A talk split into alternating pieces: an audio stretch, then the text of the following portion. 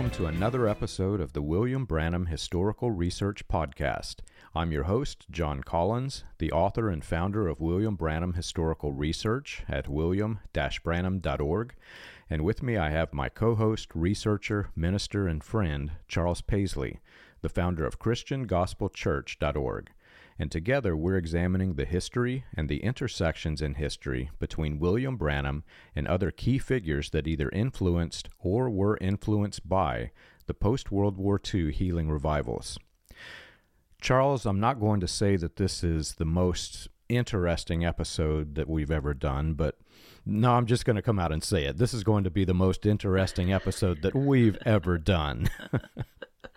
lots of people have different interests, and I can certainly see that there's a large segment of people who will find this episode the most interesting because I know some of the things we're going to talk about here are uh, a little bit cutting edge knowledge, things that have just really, some of it's just recently come out. Um, and uh, it it's some of it is pretty earth shattering stuff. Um, I, I, I, I guess we could say you know, we there is definitive, undisputable evidence connecting William Branham to Colonia Dignidad, right? And uh, we'll we'll we'll talk a little bit about that in this episode. I'm not sure how how deep we're going to go into all of that stuff, but we're we're at least going to uh, talk about the things that happened in the 50s. For me, just even skimming the surface of this is going to be so interesting because, as you know, I've been working with historians down in Chile, and it's just mind boggling to think that the religion that I grew up in was in any way connected to this. And I'll be honest, the first time that I came across this connection years ago, um, it was just one little newspaper article had one little mention of William Branham in Colonia Dignidad. and if I remember correctly, the article sa- stated something to the effect that the the congregants who were basically the this like an Amish type community in Chile, were um, dressed in a very Pentecostal style wardrobe, and they were singing praises to Jesus on the surface of the grounds while they were torturing people underneath. And there's one little mention of William Branham's name. It said that they were the followers of William Branham.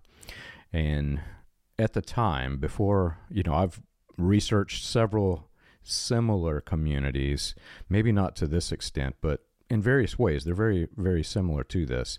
And starting to understand how these things grow. The Bible said, by the fruits of the tree, you'll know the, you know, what the tree is. Well, we start to see all of these weird, weird things springing up from the core of the message cult. And while I can't say, you know, William Branham would have even condoned everything that went on, it appears he had a, a significant part in its establishment. And we're, we're going to skim the surface of that today, and we'll probably take some deep dives in the future. Yeah, you're you're exactly right, John, and I, I look forward to at some point getting into uh, everything we know. Um, but kind of like you mentioned, and I'm I'm very careful. I am you know me, John. I, I shy away a little bit from the conspiratorial side of things. So I I've I have always stuck just very solidly with what's very well documented. Again, there the early on, uh, you know, we're talking several years ago. Um, there were quite a number of reports um, about these people from Colonia being followers of William Branham. Um, and I knew this while I was still in the message, actually, John. And I, the last time I was in Europe, I was not too terribly far away from the church where a lot of the Colonia escapees landed. And I was talking with some of the other uh, message believers in Europe that I knew, and some of them found it unbelievable. It had actually been in national news over in Europe that the Colonia escapers, escapees had come into, uh, had came out and were living in message churches in Europe. Yeah. And uh, some of them decided to tr- travel to this church to actually physically check out if this is where the Colonia escapees were going. And sure enough, John, uh, you know, they visibly confirmed that the escapees from Colonia, we're talking, we're talking the people involved in the murder, the mass murder, torture, weapons, arm, all of this terrible stuff, escaped to a church in Germany. And um, from there, I knew dead certain that there was message connections to Colonia. Um, and since I have left, uh, more and more information has come to light, and I look forward to talking about some of that. Um, yeah, but today we're we're we're kind of still we're really uh, in the framework of looking at William Branham's overseas tours, uh, and we're on tour number four, which is his tour to Germany and Switzerland uh, in 1955, um, and so this is the tour where William Branham uh, has his first documented connection to these people, and so we're we're definitely going to focus on that as a large part of this episode. But um, as he comes to to Europe in 1955, just kind of to lay some background to what else is going on around him and in his ministry. So, as you come into 1955, this is 1955 and 1956 are the peak of William Branham's popularity.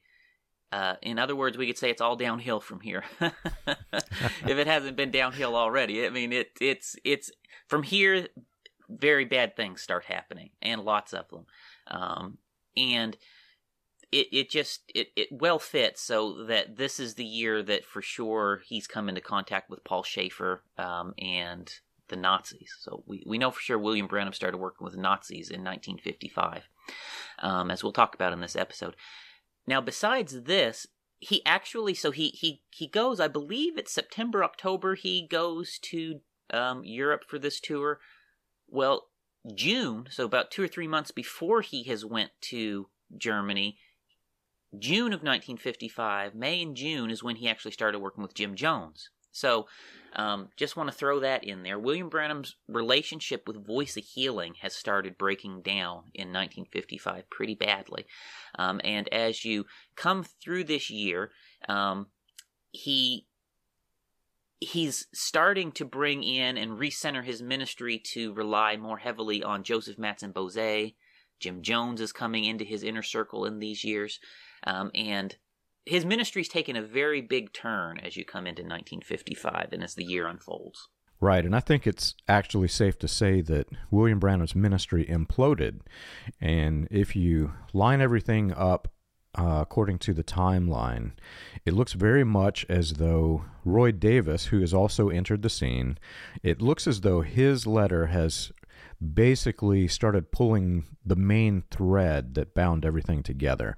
I, I won't say that it completely unraveled everything, but it created this fray that's going to continue to grow until William William Branham's ministry just implodes. Roy Davis sent a letter to Voice of Healing, which we've previously shared, that um, basically undermined William Branham's entire life story that he had told. That was, Charles, you know this. It was basically the the basis for his revival movement. Every single revival that he went to, he either told an entire sermon of the life story or he told bits and pieces, and this is what held all the crowds together. And uh, you're holding up a an article here that is key to understanding this. Right. As as William Branham, you know, is moving more and more into popularity, um, Roy Davis gets out of jail. Roy Davis starts, you know, causing problems, and Roy Davis sends this letter to to Voice of Healing and to Gordon Lindsay. And in this article, uh, Roy Davis is flat out contradicting all of the key details of William Branham's official life story in this book. Um, and in this article that he sends, he contradicts it all. And he is beginning it's very clear that whatever that this article is some sort of uh, this letter is some sort of a antagonizing threatening thing honestly uh, towards william branham i mean th- this is not a friendly wrote letter uh, if if you actually you know, in, in the message, we, you don't pick any of this stuff up, right? You you don't no. pick it up because William Branham's our beloved prophet, and everyone loved our beloved prophet, you know, and all. But no, this this letter from Roy Davis is a is clearly a threatening letter towards William Branham, and yeah, um, uh, you know, and we, we can only speculate as to why Roy Davis felt the need to send this threatening letter to William Branham. Um, but as it happens, we, we can just safely say, as this comes out, the full nature of William Branham's history and past starts to become uh, aware and open to some of the leaders and other people around William Branham. And as time goes on, that knowledge of who William Branham really was, what his past really was, and the fact that his whole life story is one great big scam, right? Um, that that begins to take a toll, and those things are starting to hit the fan and reach the boiling point in 1955. Okay? Exactly. Uh, and Gordon Lindsay, they step away, and what you find as you come into 1955, William Branham is relying less and less on Voice of Healing and less and less on Gordon Lindsay. In fact, if you want to find the main, the main write ups on William Branham's um, activities on this European tour, you actually have to go to Herald of Faith because most of what happens on this tour is not documented in Voice of Healing. Right. Uh, so this is this is actually the documentation of this tour from Herald of Faith. Um, and Joseph Mattsson-Boze is, is really becoming a key figure for William Branham in this year. So he's the one that's taken the effort to publicize this tour, and it's an interesting thing. And I, I think one other thing worth noting here, John, is so in addition to this spreading really kind of transitioning from Voice of Healing over to the Herald of Faith organization at this point. This is also a very clear sign and indicator that this tour is very heavily latter rain. This is an overwhelmingly latter rain influence tour uh, compared to his other uh, f- first three overseas tour. This is a pure latter rain tour. What's happening here, and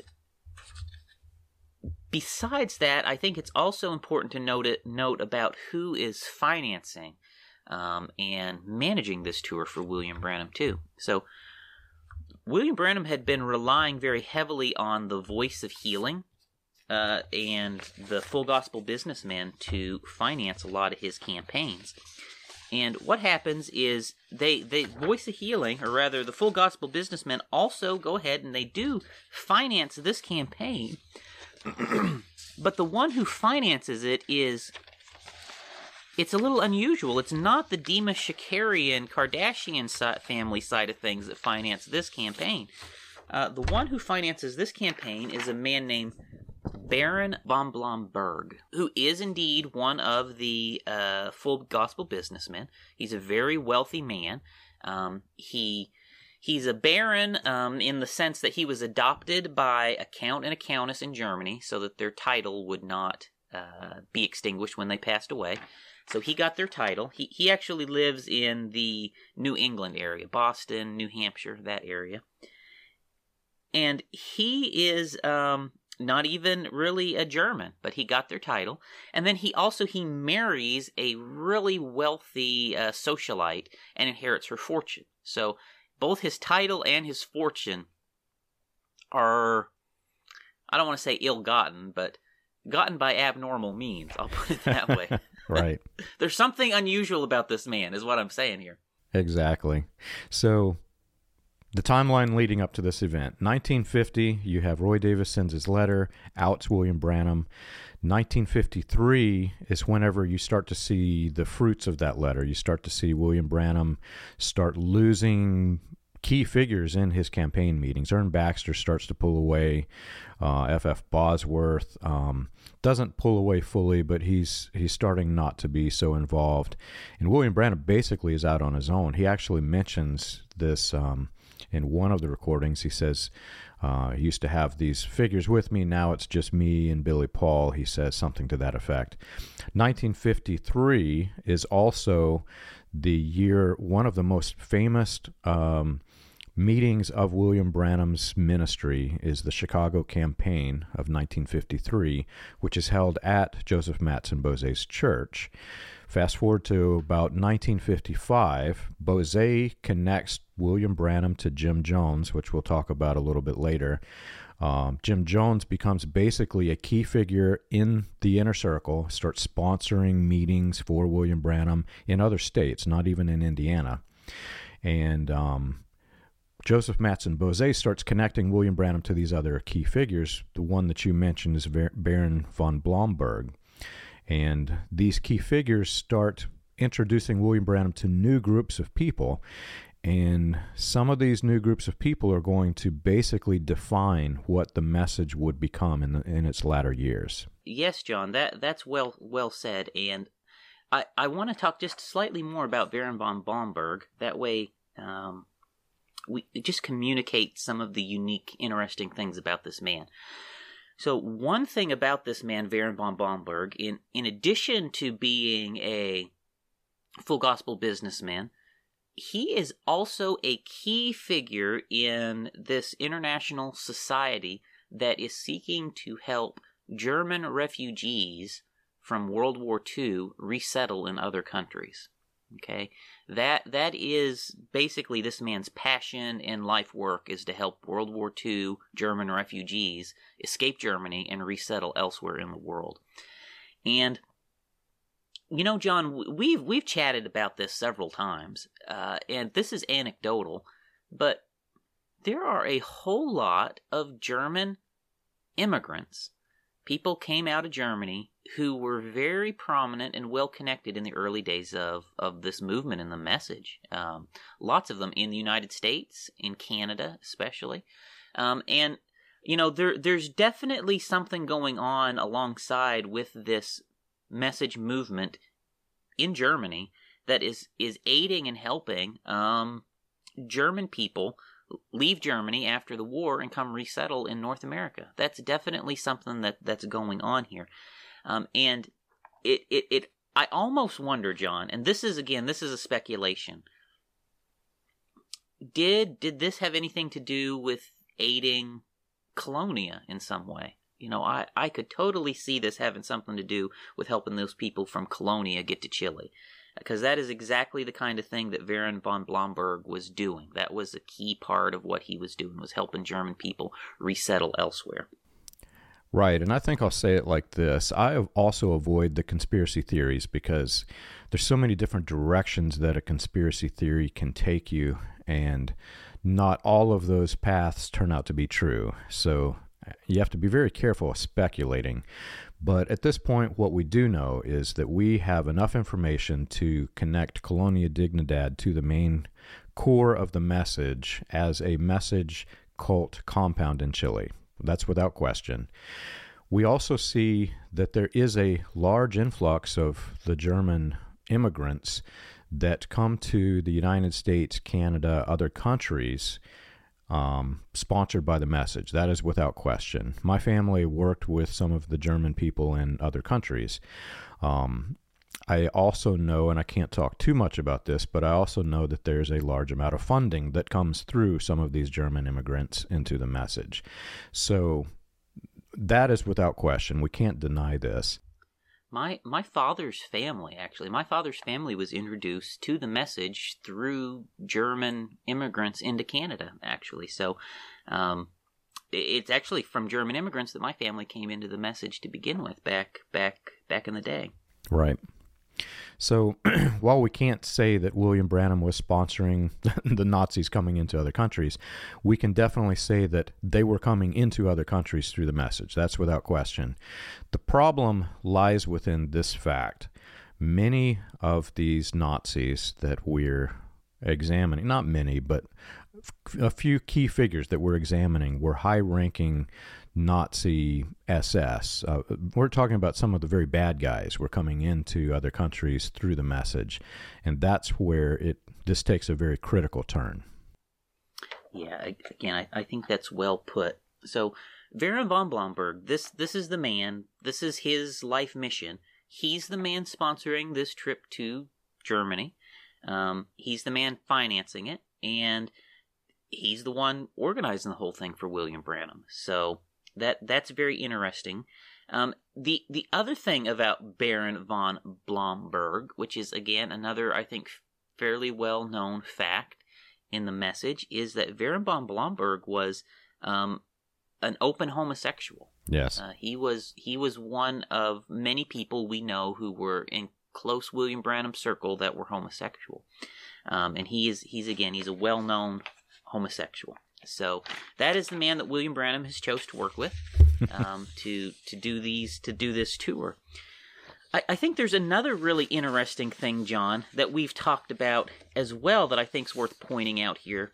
So in 1954, um, just just shortly before um, all of this happened, uh, William Branham actually had a had a meeting with Nixon, which is another interesting thing. Crazy interesting. So, and it this is again, I try myself not to get too much into the conspiratorial side of stuff. And I try to look at this just from the lens of what makes sense to me. So Nixon comes and gives a speech to the full gospel businessmen, right? And it's a normal thing for for politicians to give speeches to religious conferences. That's not an unusual thing uh, in and of itself. But Nixon comes. Um, he's on the front page of Voice of Healing when all of this happens. Um, and what's interesting though is they they record Nixon's whole speech to them uh, in the Voice of Healing magazine, so you can read everything Nixon said to them. And you know, you you would expect that Nixon would um, that Nixon would say, you know, talk about something religious, right? Talk about Jesus. talk about. You would expect there to be some sort of a religious angle to what Nixon has to say to the leading Pentecostal ministers of the world at this meeting. But that's that's not what Nixon's speech is about. It's I, so it's a little unusual. Nixon's speech is basically a national security speech. Yeah. He comes he's telling them communism is dangerous. Communism can destroy us all. They've got nuclear bombs. They can kill us all anytime they want. Um, and he is more or less enlisting them. He is appealing to them. We need you, preachers, to go out on a tour and have a battle for the hearts, the minds, and the souls of these people who are being impacted by communism. We need you. He's enlisting them in the fight against communism, yeah. is what Nixon is doing at this speech. And specifically, he says, We're enlisting you to plant the seed in the people's minds that communism is evil. We need we're fighting a war of the minds. He says something to this effect. Yeah, let me what, let me read a couple paragraphs of his speech. How about that? Yeah. He he says here uh, so this is paragraph 3 and 4 of his speech. He says, "I don't need to tell you today that the problems that do confront America, do confront free peoples, are as great as we have ever had in our history." We look across our world into Indochina. We look into the situation in Guatemala. We see revolution in some areas, subversion in other areas, even in the United States, as my good friend Clyde Doyle can tell you. He's rendered a fine service in many of our American activities, of which he's a member. But in all of these areas of the world, you see the godless, totalitarian doctrine of communism pushing ahead and attempting to make gains against the free nations and eventually threatening our nation as well. Now, in the National Security Council, we consider, of course, the military policy, the economic policy, the political policies that the United States can adopt to meet this threat. But all of us know that the great battle in which we are engaged today the greatest battle ever fought is the battle of the mind. One in which we will not only militarily, economically, and politically in our character, and that is, but that in the final analysis is the battle of the minds and the hearts and the souls of men. And he goes on to literally appeal to them to go out and fight for the hearts and souls and minds of all men. And I, there's something interesting that was said there, John. Why don't you relate? you can see I'm bubbling over the the greatest battle ever fought. When I saw that, I was like, "Oh my gosh!" William Branham. He, there was the sermon that he preached, even with the title, but he also used it as a theme throughout throughout the whole latter part of his ministry. The the greatest battle ever fought, and he got this. he got this directly from Nixon.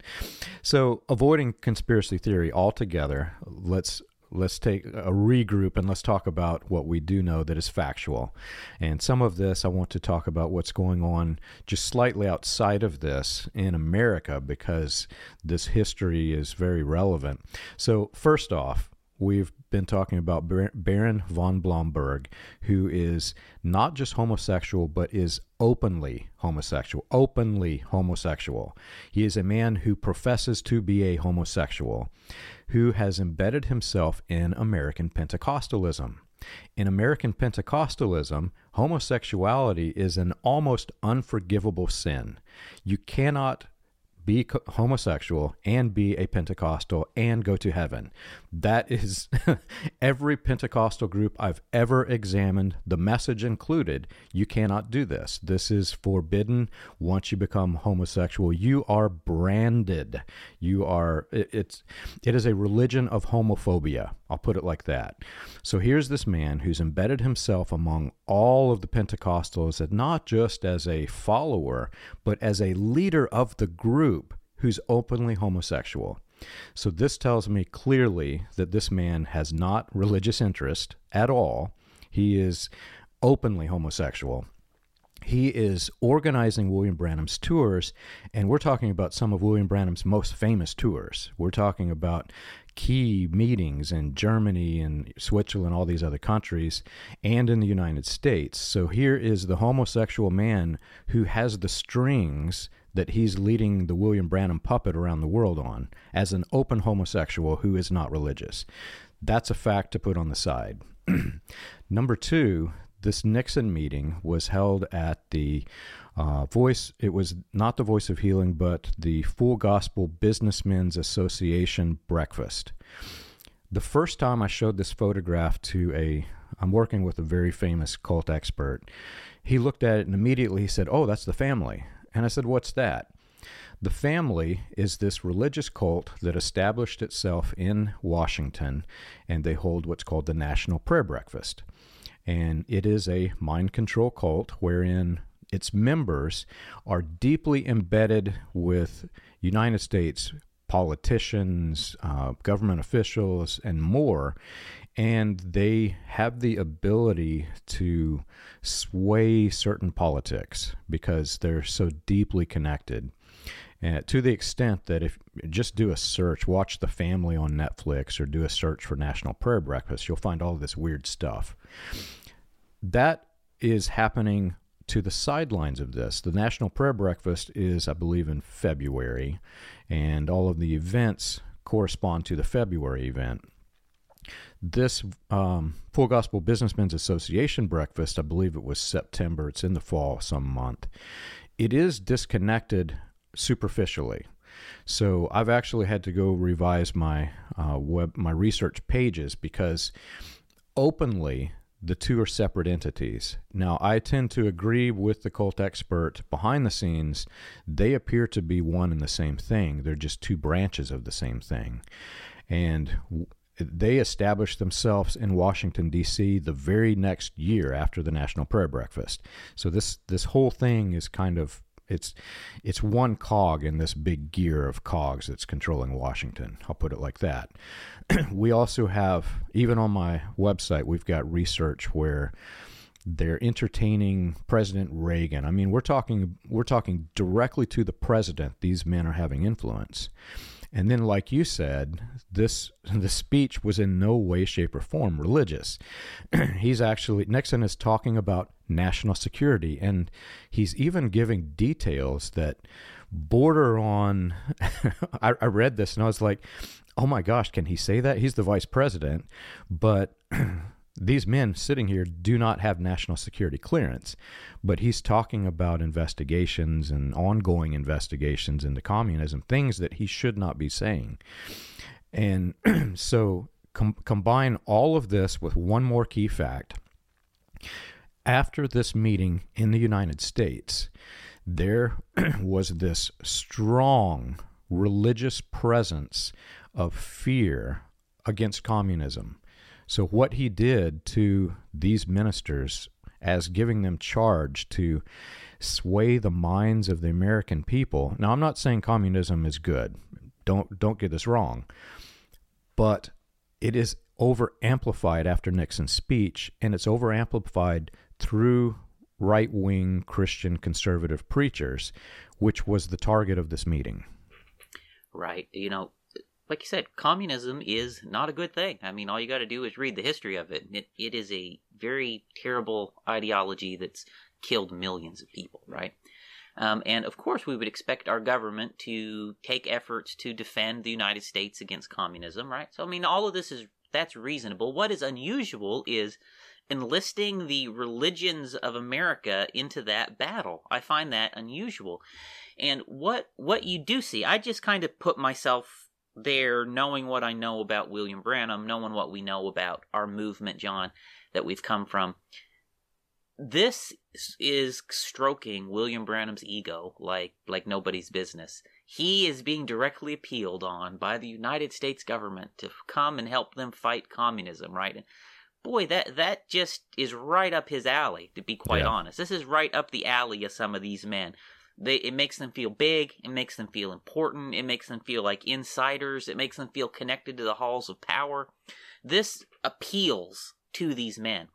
And what happens immediately after this this speech and i, I mean immediate the next episode the next edition of voice of healing they put nuclear bomb blasts on the cover of voice of healing right okay right. and and you can go through they they start printing every every edition now has an article about what nuclear bombs are going to do to destroy the world William Branham, um, this is when all of the doomsday prophecies really start to come in real heavy.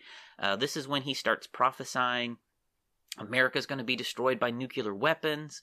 Um, mm-hmm. You know, the stuff, this, so, so right as he's coming into contact with Jim Jones, right as he's going overseas and meeting Paul Schafer, he has, William Branham has come to the height of the Western world is going to be destroyed by nuclear weapons and, and this, this becomes a, a big feature in his ministry. And I can't help but think that that has a, a whole lot of it has to do with what the things that Nixon said to William Branham and these other preachers in these meetings. Yeah. And I, I think William Branham believed him as much as anything else. I think William Branham believed they believe the end of the world is coming. They believe all of this stuff and, and now they've heard from Nixon himself, you know, that communism is going to destroy the world. Yeah. And so William Branham actually starts transition his prophecies over from the Catholic Church being what's going to destroy the world to communism what's going to destroy the world right. in this time frame too. Yeah, and again, taking the conspiracy theory, taking all of the fiction, we're we're basically we're separating all the fact from the fiction in the conspiracy theory here. So this is the point in time if you study the the William Branham's transcripts chronologically this is the point at time in which we can clearly say he becomes a doomsday prophet. After, before this, even the night he mentions the 1933 prophecies. I think only one time before this. Um, he mentions key details from it, but it's not really. It hasn't really formed as his official quote unquote seven 1933 prophecies. But in every mention prior to this, he says that there will be no peace. It's not that there is impending doom, it's that there will be no peace. And even when he mentions what what we think of as the 1933 prophecies, they're not even really the same. He's talking about he was preaching a sermon, and he says if um, Mussolini goes down to Ethiopia, there'll be no peace. And he says there'll be a rise of three isms, he calls it communism, Nazism, fascism. And he says one of them will rule the world. He doesn't even appear to know which one it is until Nixon's speech. After Nixon's speech, when you start looking at what William Branham, um, you know, defines himself as this doomsday prophet, it is communism that's going to destroy the world right after Nixon's speech, and then for a few years until I'm still piecing this timeline together, but it looks like after Nixon is no longer the vice president, William Branham shifts back to now it's Romanism we have to fear instead of communism. So while Nixon's established in office as the vice president, this communism theme will reign in William Branham's doomsday prophet ministry.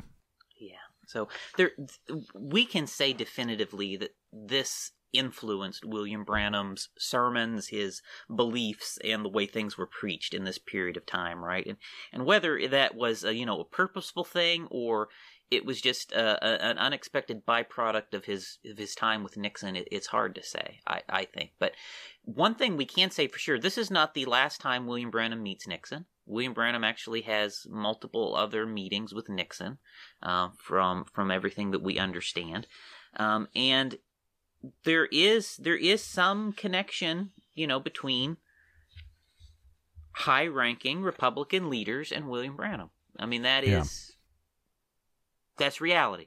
Right. And again, people are thinking, no, that's conspiracy theory. We don't know what happened behind the scenes. So William Branham was at a breakfast. That's just a breakfast. There were a lot of men at the breakfast. William Branham even admits on recording that after this breakfast, there were several U.S. politicians who visited him at his home in Jeffersonville. He mentions this on recording, so this is much deeper than simply William Branham went to a breakfast and heard Nixon. Right. That that I think that that's fair for us to say. Now, as as this is in the background before he goes to this tour to Germany to Europe, um, this is what's swirling around in the background. Okay, so he's he's he's going into doomsday mode. He is focusing very heavily on nuclear bombs destroying the world in his sermons. He is um, all about the threat of communism and he is having a falling out with Voice of Healing. He's going through a radical shift in his ministry. And he's come into contact with Jim Jones. and now he's going over to Europe um, on his most radical of all tours, tour number four. And on tour number four, this is William Branham's last overseas campaign tour, um, John. And William Branham does not make another overseas healing campaign, any sort of overseas campaign tour after this. This is it. This is number four. And what what's important here is I, I do want to point out there's only four. There's only four that he went overseas. And the reason I say that is because if you listen to William Branham, William Branham claimed to go around the world at all kinds of times, far more than yeah. four times. Um, the way he would often say it is um, Here's one quote from 1963. Uh, he says, "Being a missionary, I traveled over. I've traveled around the world and well, and I'm well acquainted with it. I've been seven times around the world, right? And that's that's the phrase he tended to use. I've been seven times around the world. It's got to be um, seven, he, man. yeah, he he used that one a lot. I have been around the world seven times. So here's the thing: as far as we know, William Branham never actually went around the world once, ever. Um, he never circumnavigated the world ever. Um, no. Because we, we actually have his itineraries where he went and came back, and he never went around the world once, not even once. Uh, but he did make four international overseas tours. Four, four, four, not seven. And so it it's important to acknowledge that William Branham, again, through our last episodes talking about his international overseas tours, he exaggerated these things to the max. I mean, a large percentage of what he's told us about these tours is absolute fake fables that he made up. Um, and and this is also a fable. He never went around the world seven times. He never he's inventing tours that never happened in his head. William Branham made four international tours, and this one to Germany and Switzerland is the final one. A point I would like to mention again, we're talking about this is a tour to Germany. We've we've kind of lost track of the flow of this podcast. We were talking about the German tour, but it's it's just so crazy interesting. I can't help it. We're talking about a tour through Germany by the Baron von Blomberg, who is an open homosexual, which as a result means that he was not in any way religiously connected to these men. Not we can clearly say that an interesting point that I missed in the previous episodes. Whenever William Branham went on tour to some of the other countries, we actually have a photograph of this. William Branham takes his brother Howard on some of the previous tours, who also I can clearly say he was not religiously connected to this. Howard was not a message believer. Howard Howard ran a bar back home in Jeffersonville. I don't think Howard was a Christian.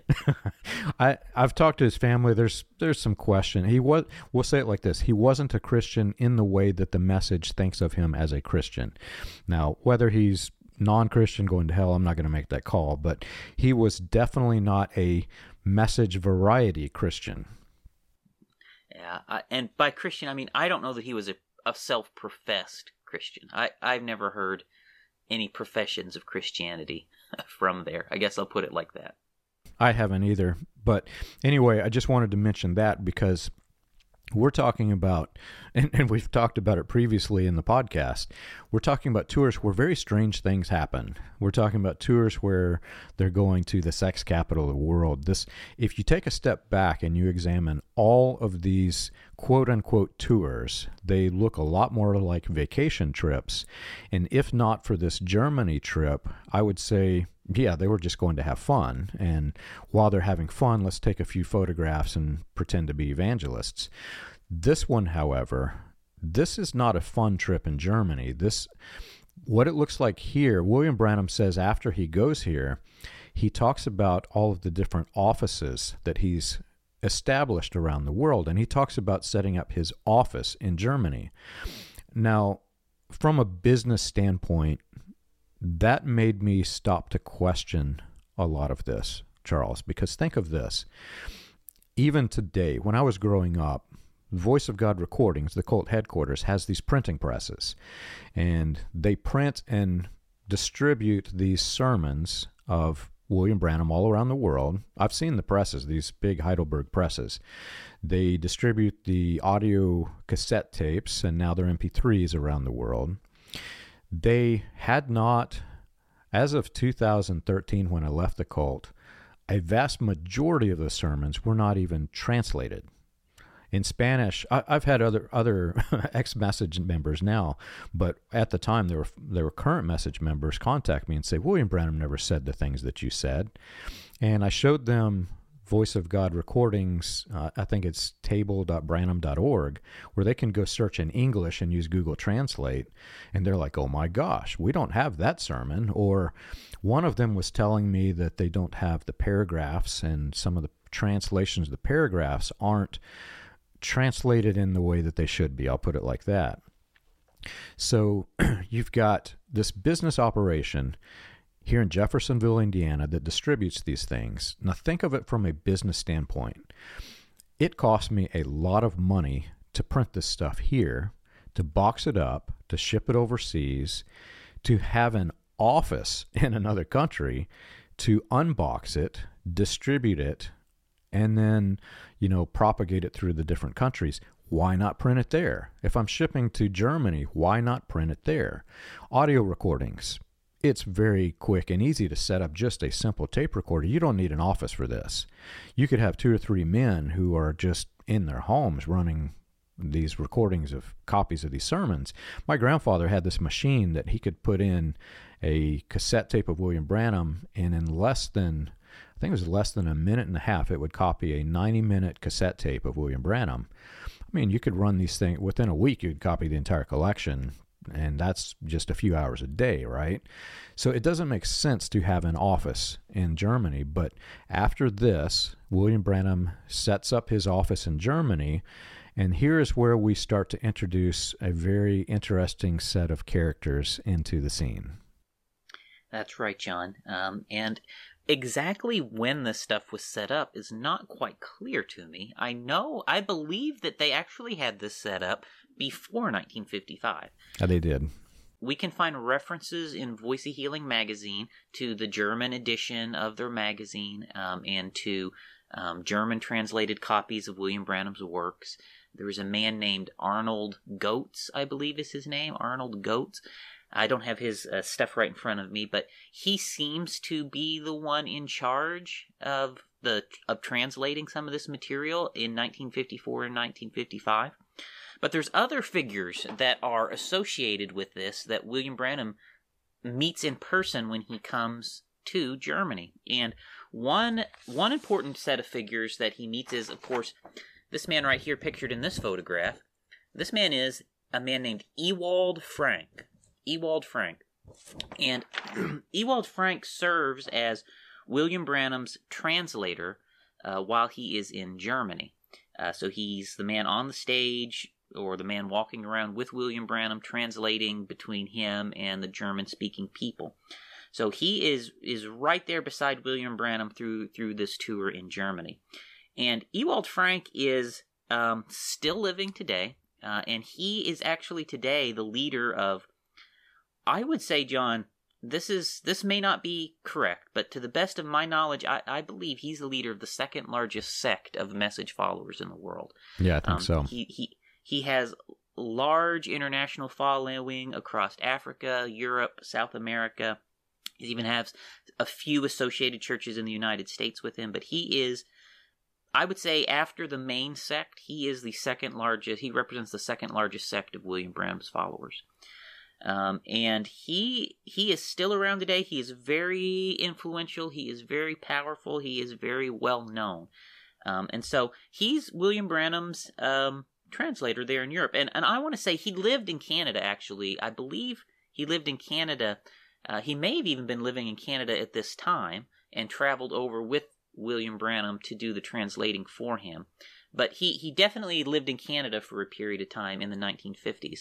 Um, my family actually met him in Canada and have been to his meetings. Um, I there's there's some different stories I could tell about that stuff, but he is very well known. He is very well traveled, and there's probably very few people in the message who have not heard of Ewald Frank.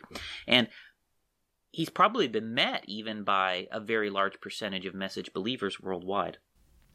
Yeah, today we think of him as disconnected. Even you know the younger generation of the message, a lot of them may not even know the name Ewald Frank, but the older di- generation certainly knows him, and many of them have seen Ewald Frank. The pastor of our church has been to Ewald Frank's home, um, had dinner with him, they there's all kinds of connections between Ewald Frank and all the other sects of the message. Right. So he's in Canada during a time whenever there are German immigrants escaping not what was Nazi Germany, but they're escaping into other countries and we don't know. Some of them may be good, some of them may be bad.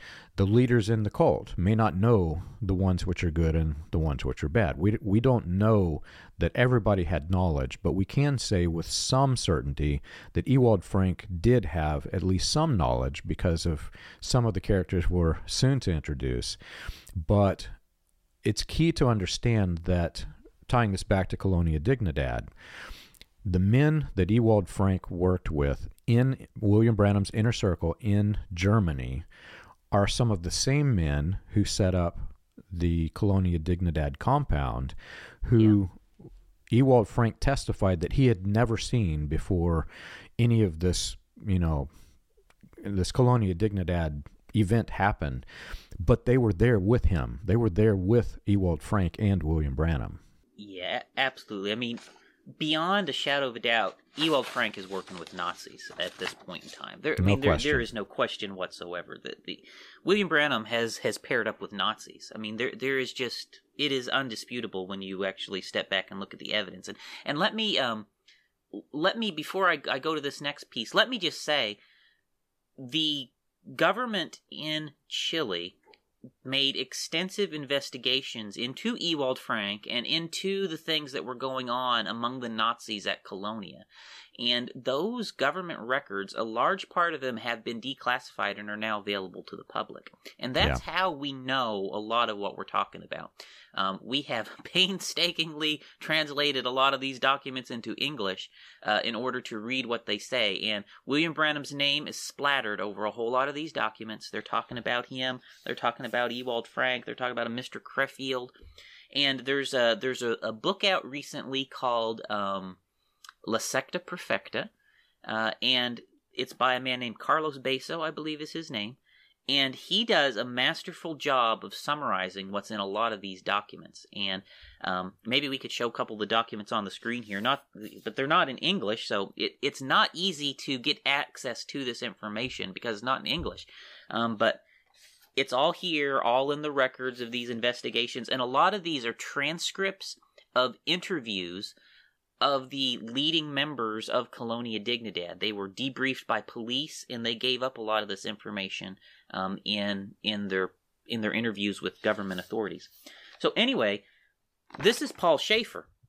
So Paul Schafer is serving as William Branham's security detail when he comes to Germany. He is William Branham's personal security guard in Germany him and a few other people from his from his group. Now Paul Schafer again, we can go from multiple eyewitness accounts of the people in his circle. They he did know Ewald Frank. Him and Ewald Frank were working together at this time when uh, William Branham came to Germany, and no doubt they were standing side by side at each other at various points just through this 1955 campaign. Him as William Branham's security guard, Ewald Frank as his translator. So this man right here is perhaps uh, it, it, it's hard for me to decide who is more evil, him or Jim Jones. But this is the first or the second most evil man that was ever in the message right here. This is a mass murderer.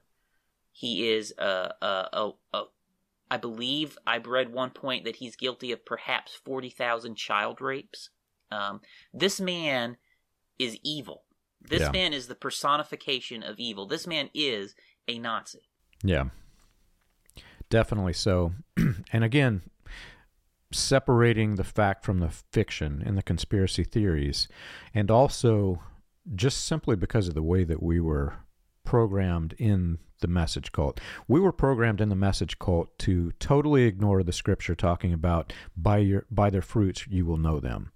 We see all of these bad fruits, and in the message, we were manipulated to believe, well, there was a bad fruit because they didn't understand the core of doctrine. In other words, these bad fruits are springing up, so let's ignore the bad fruit and let's look at the tree instead so that it can bring forth more bad fruit.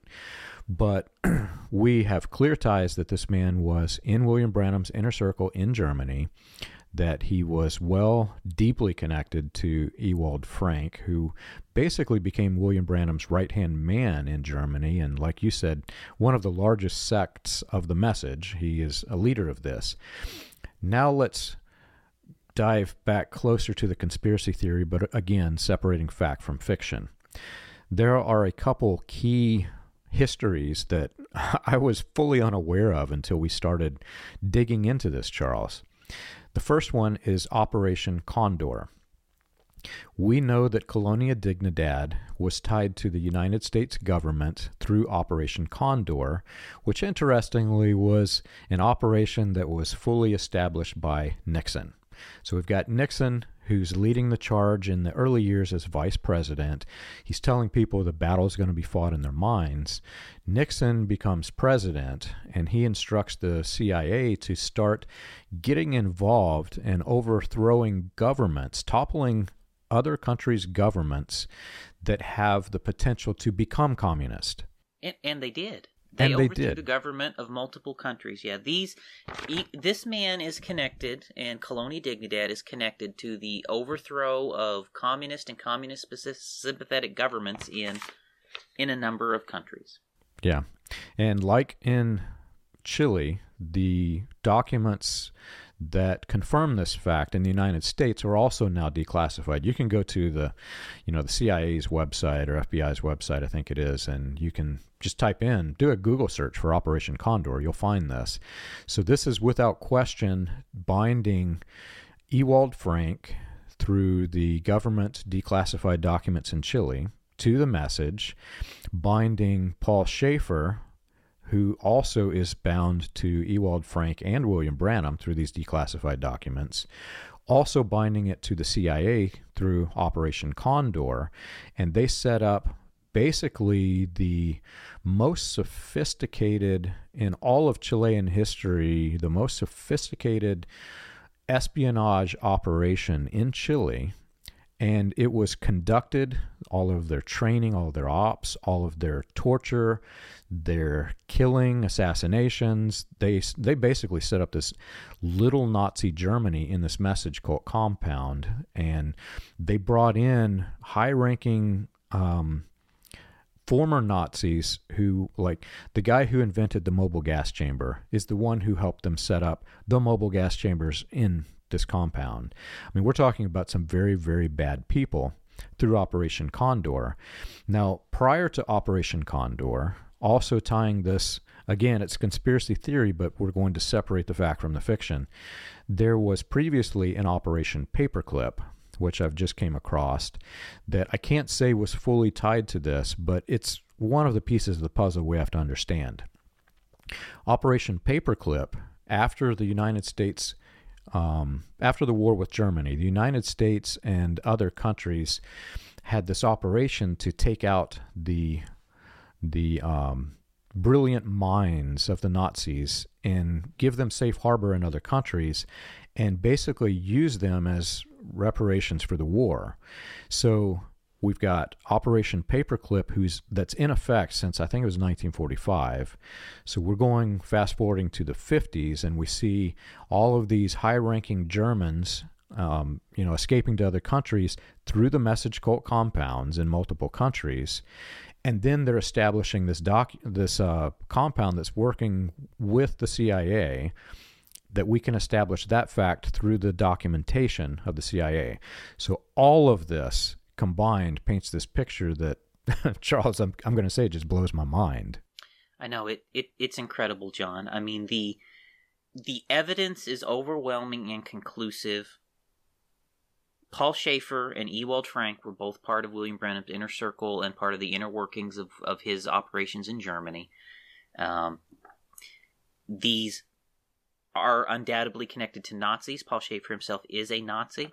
Um, and there is, again, overwhelming documentation and evidence in the court records out of Chile that Mr. Krefeld, who all evidence indicates is Ewald Frank, uh, was involved in working with the German arms manufacturers to set up the factories that produced the sarin gas and the machine guns and the grenade launchers and all of the weapons that was coming out of Colonia that Ewald Frank had his hands in all of that um, throughout the history of Colonia um, and that there was clearly something happening here where arms and weapons were being manufactured in Colonia and supplied to militias of certain types in other countries around the world. So there, there, there's just I, I think all of that we can clearly say is well documented and proven in the documentation that has came out um, from Chile.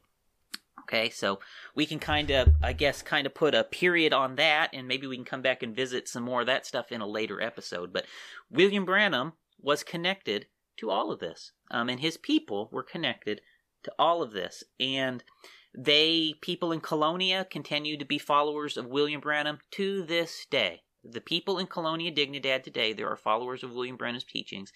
In Colonia today, it's been renamed Villa Baviera, and a lot of the people who were guilty of the horrendous crimes of mass murder and so forth, rapes and so forth, a large part of those people have escaped Chile and are presently in the Church of Ewald Frank in Germany, in the city of Krefeld, where Mr. Krefeld is from. So that that's that. Um, there, there is, I think, one other, two other notable things I want to mention, John, before we we wrap up this po- podcast. One is, I have in all of these tours, I've taken pains to to point out to us that the people that William Branham pronouncing healed were dying, and again, we have more evidence that people William Branham pronounced healed on this last overseas tour. We have people dying there as well. This is a man named Walter Hollenweger Walter Hollenweger was William Branham's translator while he was in uh, Switzerland. And Walter Hollenweger is a, I may be saying his last name wrong, but I apologize if I am. He is a prolific writer of history. Just look how thick these books are that he has wrote.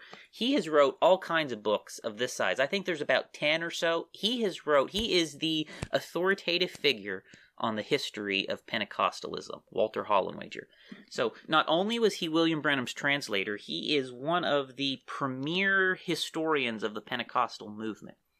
And in his books, this one, for example, he, you can get these if you want. I think there might even be screenshots of this on your website, John. He reprints sections of letters from people who were supposed to have been healed in Switzerland in Zurich, Switzerland, and, and other stops in Switzerland. And he also uh, reprints interview from a pastor of one of the churches that William Branham preached at in Switzerland. And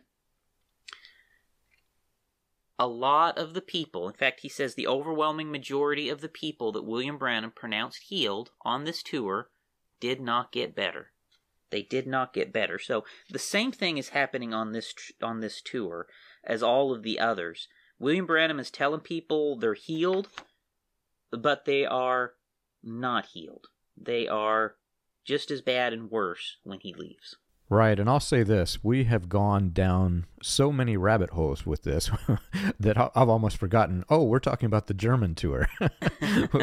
this is about the Nazis and the uh, uh, Operation Condor. Right. So, again, this was a from the surface. It was a religious revival series. It was a healing revival series from the surface. So William Branham goes into Germany. He is touring with, again, he's it's sponsored by a man who is a homosexual Pentecostal, which I find odd, um, who's basically sponsoring William Branham's revival tours.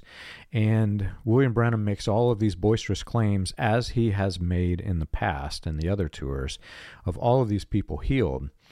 And these basically it's these healings. If you read the government documents of the eyewitnesses in Colonia Dignidad, they're saying that basically it's these healings that are what inspired Paul Schafer to, yeah. you know, come into the message. But if you take a step back, Paul Schafer was in the inner circle. He was the security detail. So he would have been there to witness these quote unquote healings. He would have seen their failures. So this is a man who knows that William Branham is basically, there's no better way to say it. He knows William Branham is a bogus, he's a fraud. He's a guy who's claiming healings. Right. And he established his this sect in Chile based off of these healing revivals.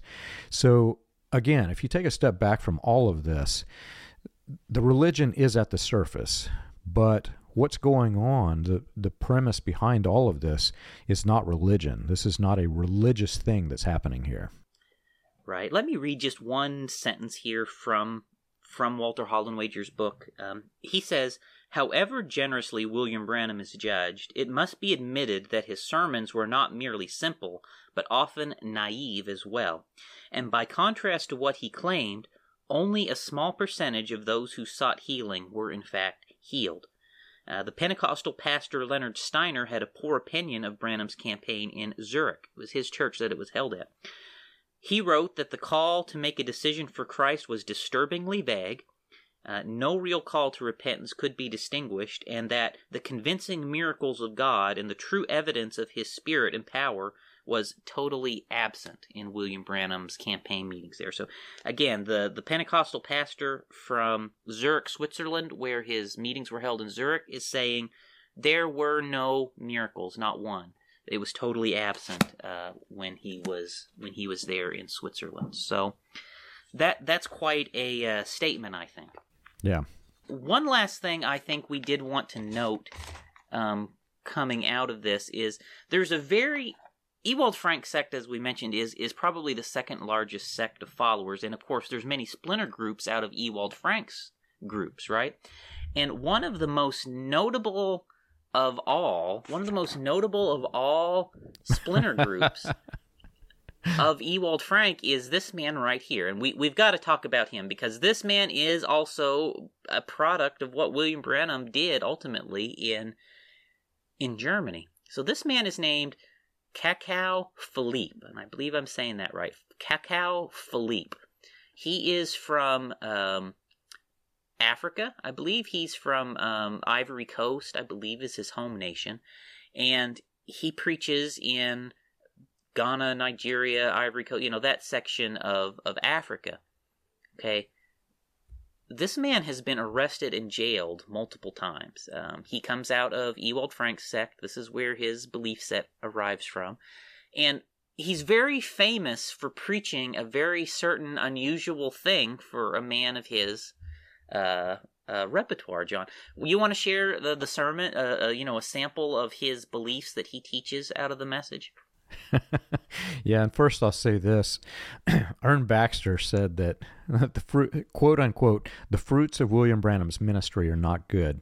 If you examine the fruit, you see this weird, weird mess that was created by William Branham's message called compound. Well, amplify that. If you examine the fruits of the fruits, it gets even worse. And this is one worse. of those cases, right? This is this is very odd. So this is a very, very unusual religion that this guy has created. This guy believes that he is the next in line of William Branham's manifested sons of God theology. He has basically taken the manifestation of Jesus or William Branham or some weird combination thereof. And he has the perfect understanding of William Branham's sermons. And for for example, one of the weirder things that he believes, this is a black man now for the audience who's listening and not seeing the black man that you held up on the screen.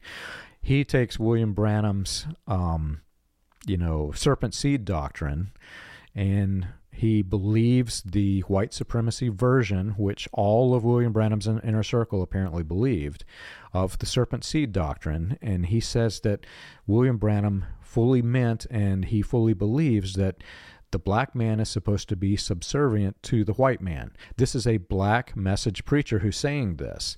In so, Africa.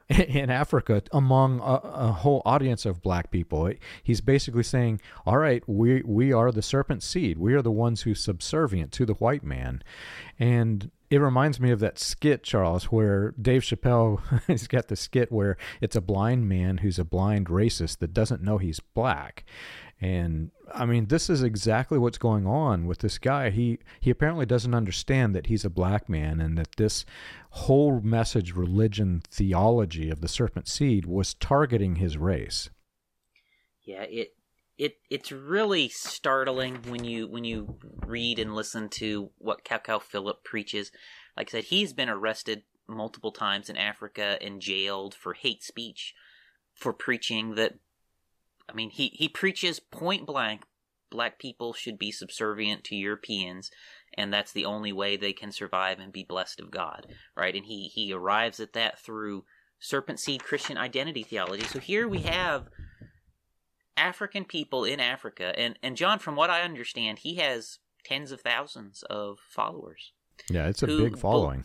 yes, this is one. This is a large subsect of the message, who believe that they they have they have implemented in Africa among the Africans the Christian identity views of the message. It is it's unbelievable, John. It is absolutely unbelievable, but it, it's true.